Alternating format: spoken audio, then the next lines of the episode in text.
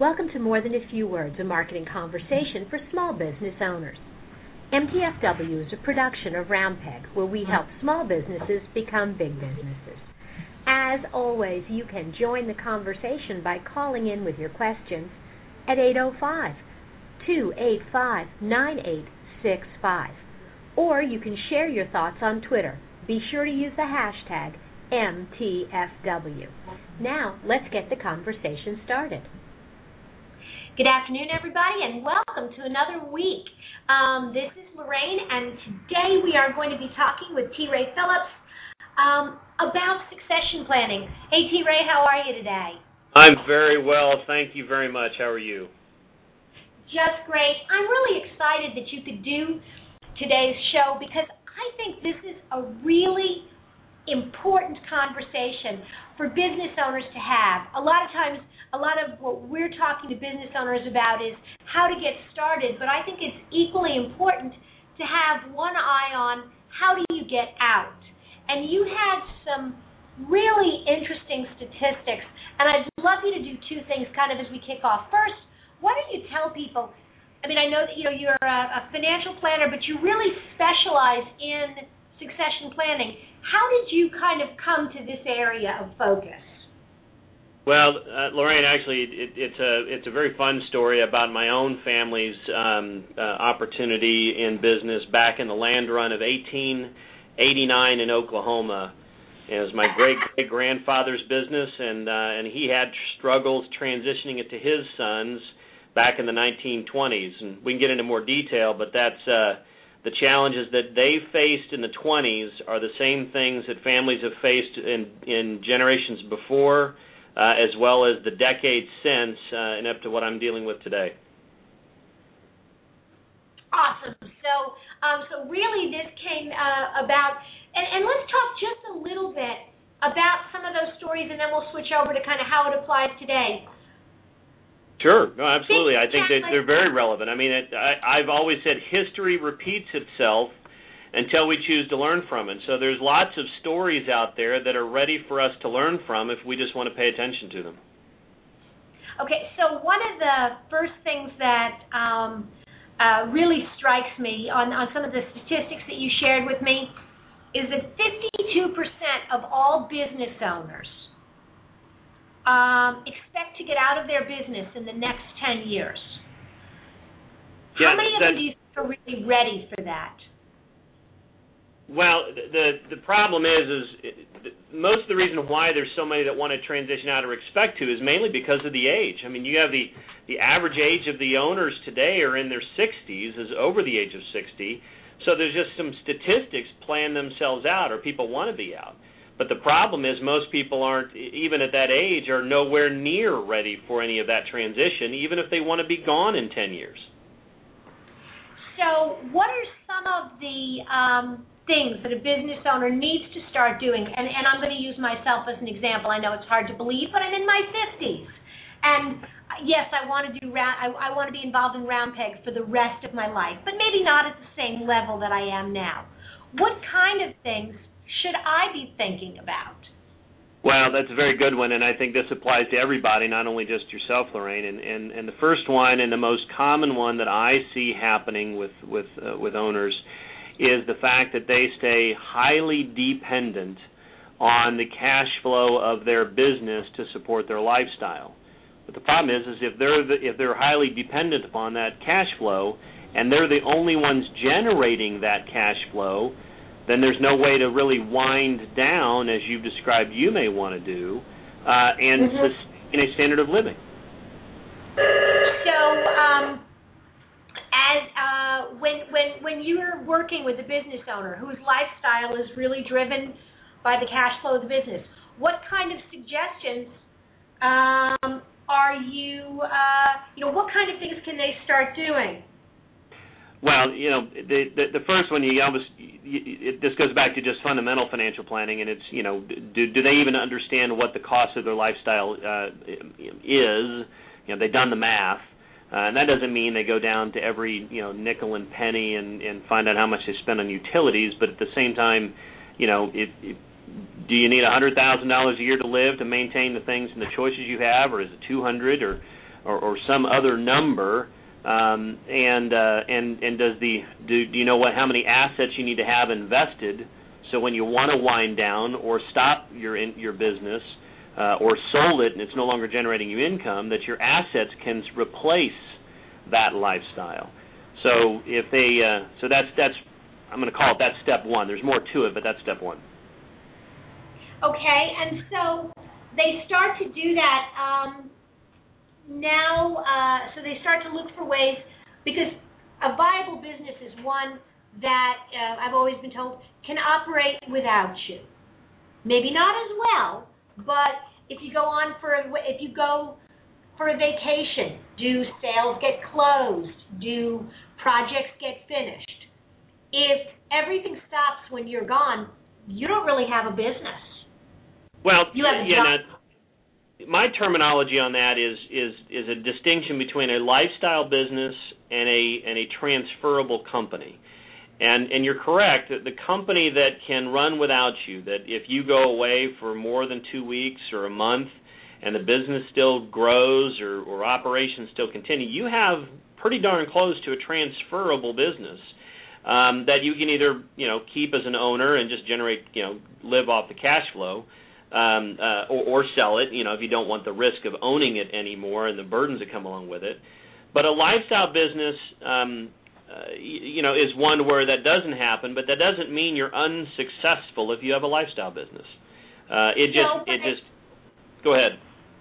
Well, I was going to say, it's not that you're unsuccessful. You can be very successful. I, I have friends who are um, professional speakers, and they make a lot of money as professional speakers. But if they stop talking, there's no business. Well, that's true. And there is no business, and that can be okay. That's still an exit plan if those same professional speakers have done well on their investing on the outside when they no longer can generate income from speaking anymore. Um, so if you want to stay in Roundpeg until you're, you know, 80 years old, you know, that's fine. But have we measured to the extent that if you stopped generating revenue from Roundpeg that your lifestyle maintains the same.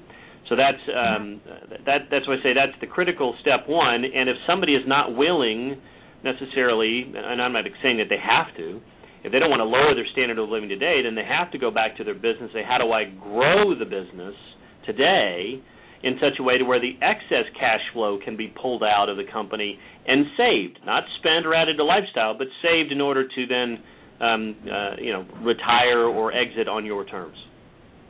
Absolutely. So let's let's assume that what we're looking at is it is a business that is more than a lifestyle business. There is revenue being generated through operations that are not directly dependent on the owner, but the owner still owns the business.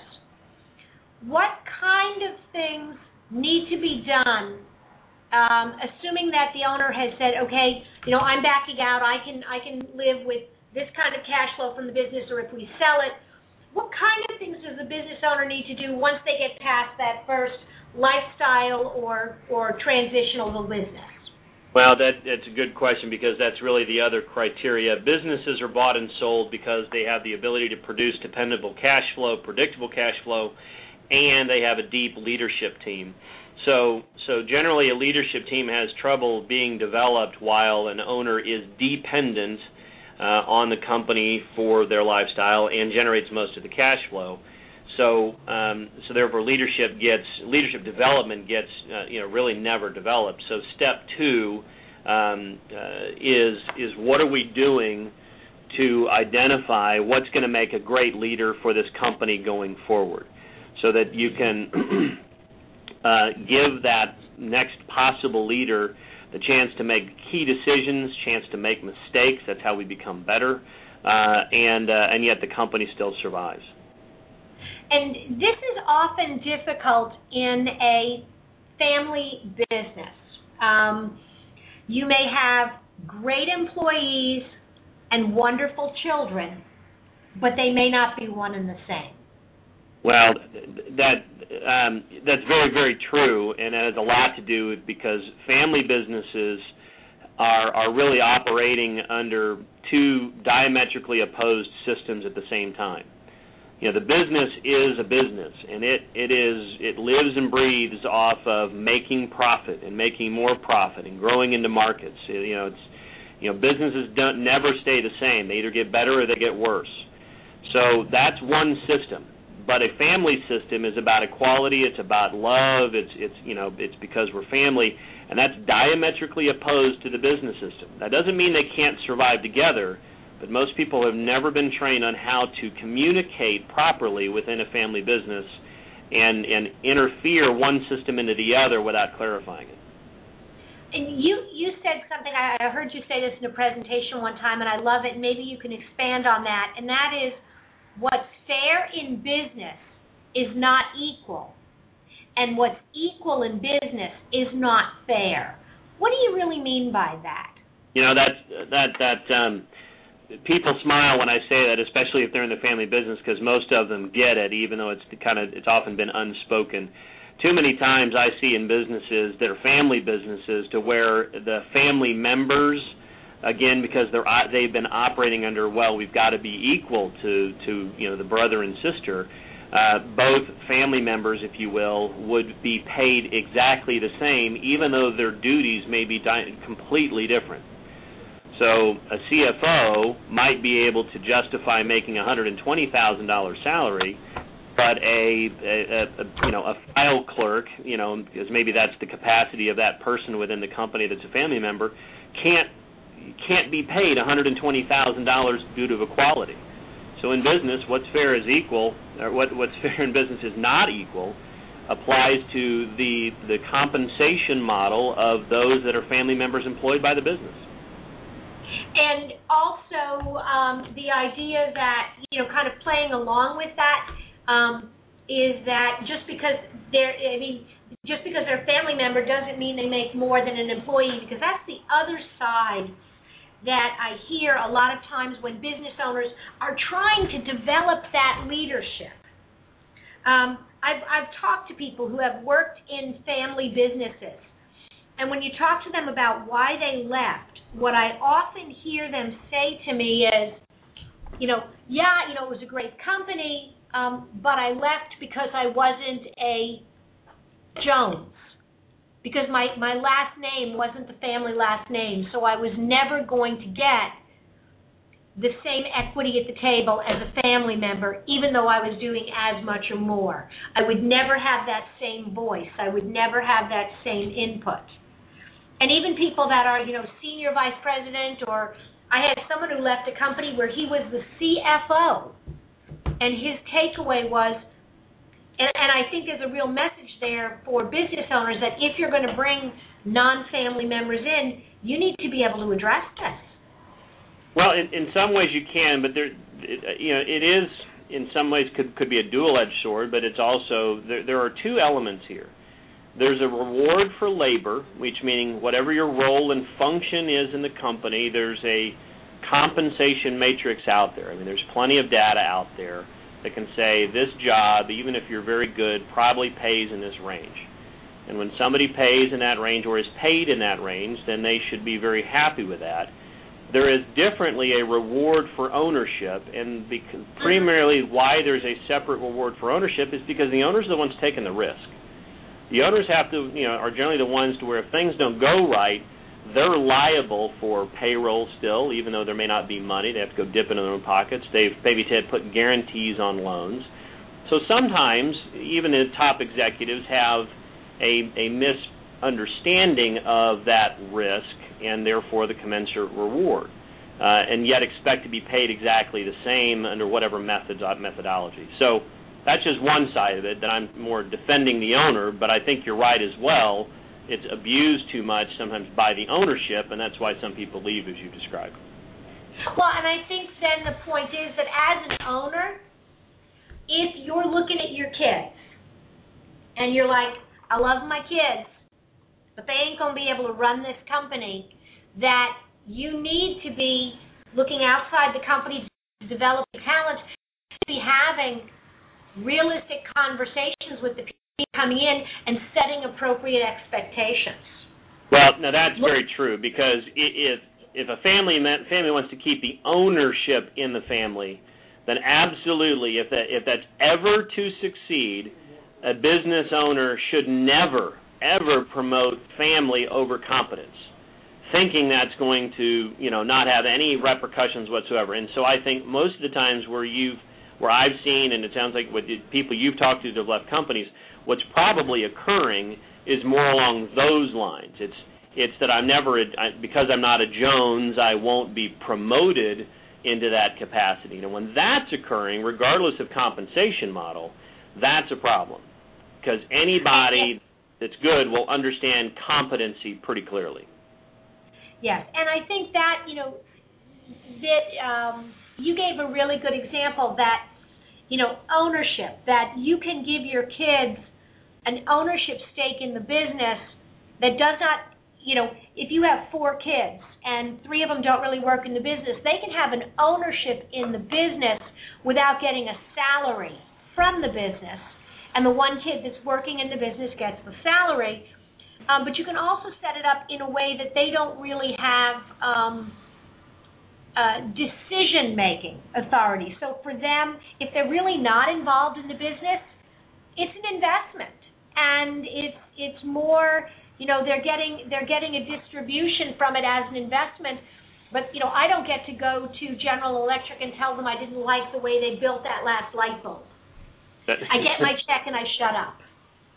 That's very true, and I think the companies that set themselves up that way and run it properly like that are the ones that do well. Absolutely, if you if an, if a family member is not employed in the business, if the business cannot find a place for them to work um, that that brings value to the company, they should not be employed. Now, some might even argue they shouldn't be an owner, but that's that's a different, whole different conversation and there's really no right or wrong in that aspect. But within the context of what you were just describing, um, yes, I would generally say if somebody is trying to give ownership to a family member from, let's say, an estate equalization standpoint, give them non-voting ownership so that they can get a distribution, if there is one, of profit, um, because mm-hmm. somebody wanted to give that away. But that's the only method of which they're going to be rewarded from it. They should. Uh, the only other way to get rewarded is by being employed, but only if they're good. Yep. And you know, I'm going to tell you as a parent, that's really hard. Um, over the years, both of my children have worked at Roundpeg at one time or another. And um, when they were good, they were very, very good. And when they weren't, it was it was tough. I probably kept them around longer than I should, and um, that has that has repercussions not just on the business. Um, it's messy and it has repercussions in the family relationship as well.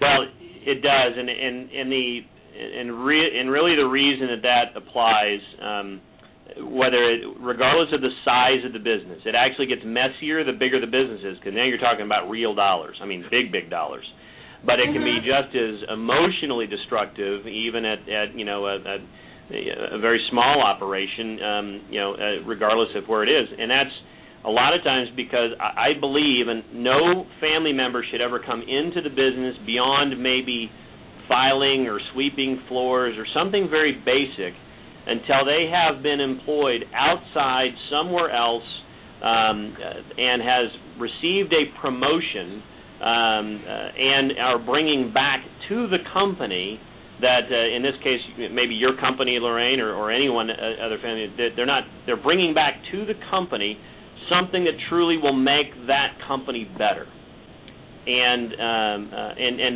that generally will solve most of the problems of having to then fire your own family member because candidly it's the right thing to do if you want the business to survive. Absolutely. It is um, uh, I've heard that said a lot. I used to work a lot with heating and air conditioning contractors, and um, uh, same thing that the the kids that you they sent them to work for competitors, they sent them to work in other industries. Not only is it better for the business, I think it's also better for the um, the young professional that comes back to their family business because they know they know what life is work like outside, and they have a sense of their worth that is not tied up just with how mommy and daddy evaluate them. Yep. They know yeah, what that, they've done elsewhere, and and so it's easier for them to present themselves as a professional. Well, w- without question, and I think any family member and the the next step, a family company that says, all right, we're going to accept back a family member once they've met this criteria, uh, meaning they've worked for many years outside and, and earned some stripes and some talent and, that are bringing back. A family business should develop what's called a family participation plan that that is meant to be more of a contract, if you will. It doesn't have to be a legal one, but it, it's essentially a contract where it says, look, you know, you're your employment here is not because of your last name, but because of the worth that you bring to the company, and that's the only reason. And ownership is not a part of this conversation until you meet certain leadership criteria, which has been very well spelled out and defined. Um, and and if a family member is, if a family company is not willing to go that route, then yes, they it's sort of like you're you're following the history will continue to repeat itself. People will have disappointments, emotional heartbreaks, because they'll shortcut the system uh, and then have to make some tough decisions, which are not fun.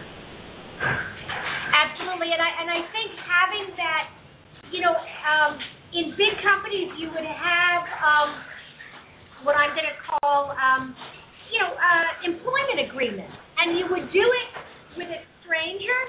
You should do it just as well with um, your uh, your employees um, uh, I guess my papa. um, uh, you you should you should do that just with your family members as well, and and that's really that's really important. Um, uh, yeah, I'm sorry. We we are enjoying a hailstorm here, and it's very loud as the hail the hail seems to be hitting our, our windows throughout the building. I was wondering what that was. I thought, I mean, we're starting to get some rain up here too. But uh, Lorraine, let me kind of chime in on that because I think you're you're, you're very right. The uh, is this goes back to never promoting family over competence because there's an inherent element of our society that will look suspiciously, right or wrong, they'll do it, look suspiciously upon family promotions. I always tell owners, I say you've got to hold your children to a higher level of standard than you would even your employees. So yes, absolutely employment agreements, but it doesn't even end there. But that communication must go to the employee family member coming in saying, look, I'm going to hold you to higher standard. You're going to think I'm tougher on you than anybody else, and guess what? I am because I have to be in order for this company to survive and sustain me and and your mom and uh, as well as you and pay your salary because if people leave because they don't believe us then it, it doesn't it, it's not worth it. So you have to hold family to a higher standard unapologetically, but you've got to communicate it and then follow through. Yeah, it, there um, there was some very. I, I'm not even sure I can find a nice way to, to, to use some of the terms that um, uh, people used to use to refer to the sons and daughters. Like you'd have a contractor who started a company, built a successful business, and the the names, the, sort of the way that, that that second generation was classified until they proved themselves, both from the other employees in the company, but also um, I thought like the salesmen who would call on the contractors, how they would view the sons and daughters and how they would treat the sons and daughters until they proved themselves. And and I think you used a phrase, you know, it's sort of that, you know, in in uh, our judicial system, it's innocent until proven guilty. I think in business, it's incompetent until proven reliable. I I think if if more owners followed that mentality and especially communicated it, and uh, then we would have a lot of a lot fewer emotional turmoil, um, especially amongst family in family businesses. But this is also true even if you're not a family business, because I see these same mistakes being made. You know that you've heard the term, we've all heard the terminology uh, hire slow and fire fast. Well, that applies just as much to family. Yes, even more so maybe, but but even to the non-family people uh, members um, uh, in that aspect. So um, so when I mentioned earlier about using a family participation plan, That's to allow people in above the street, uh, the floor sweeper role. Then the next one is successor development plan that an, uh, a family member's got to follow and prove themselves with in order to be deemed worthy. Awesome. Okay, so we have just a few minutes left. Um, let's assume that a business owner has done these things. They've cultivated a leadership team. They have started backing away from the business in a way that proves that this is a viable entity that can run without them. Next step. Well, if they've if they've certainly arrived at that point, I mean, the, the company's really running without them and so forth, and it's identified, you know, who probably would take over from a leadership role, and and they also have determined that they don't always want to be the owner and bear those risks, even though they have high rewards. Um, then it's time to be positioning yourself uh, and testing the waters as far as um, you know, are you truly sellable? I mean, do, are, is there a marketplace for the company? Um, you know, uh, whether it's uh, regional or otherwise. And how you got to do that is start measuring your financial results. I call them recasted financials to account for maybe the some things you get to benefit from as an owner. Recast them and then measure them against industry metrics to see if you're in if you're doing better than the industry that you operate in. And to the extent that you're that you're meeting or ideally exceeding industry performances across metrics, these financial metrics, um, and you've got this leadership team, then you could probably go find a merger and acquisitions company to go take you to market to be sold, if, especially if you're trying to sell it externally. And the same thing, though, you need to do all of those same steps, even if you're looking at transitioning the company to your employees. Because in order for it to be an equitable transfer, there still needs to be that sort of third party validation of this is what the business is worth. You're correct. You do have to do that, but there's an additional reason to why you do it besides just the validation. I mean, the validation is the starting point without question.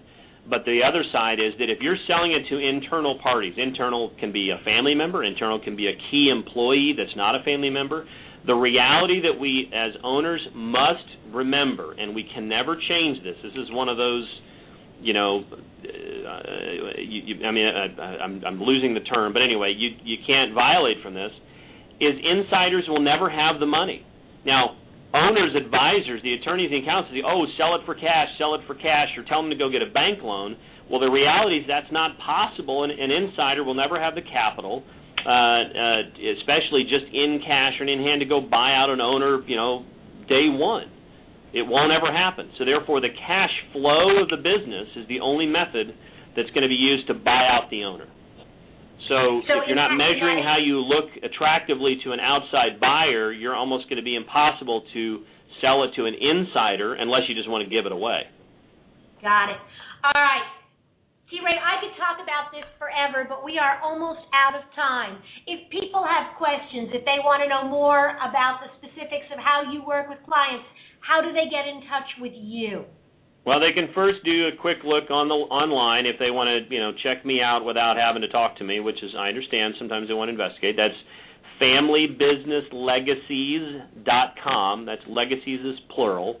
familybusinesslegacies.com all one word. Uh, that's my website. Uh, the other way, if they would rather make a phone call and just talk to me uh, directly, uh, it's uh, three one seven two zero eight six three one two. Uh, and even that call, I'm happy to chat with them because we got to determine together if if uh, if they're in the right place to be to be talking further. Um, so I'm happy to, uh, as a as a way of saying thank you, to talk for you know for free for several minutes, just answering some basic questions to get you started down the right path. Awesome. T. Ray, again, this is really awesome information. Um, I want to thank you again for visiting with us. And for those of you that are listening, uh, we'll have links to T. Ray's website from the blog post that's associated with this podcast. If you've enjoyed today's conversation and you want to learn more about business, marketing, social media, be sure to check out our blog at roundpeg.biz. This has been another episode of More Than a Few Words. Thanks for listening. Thanks.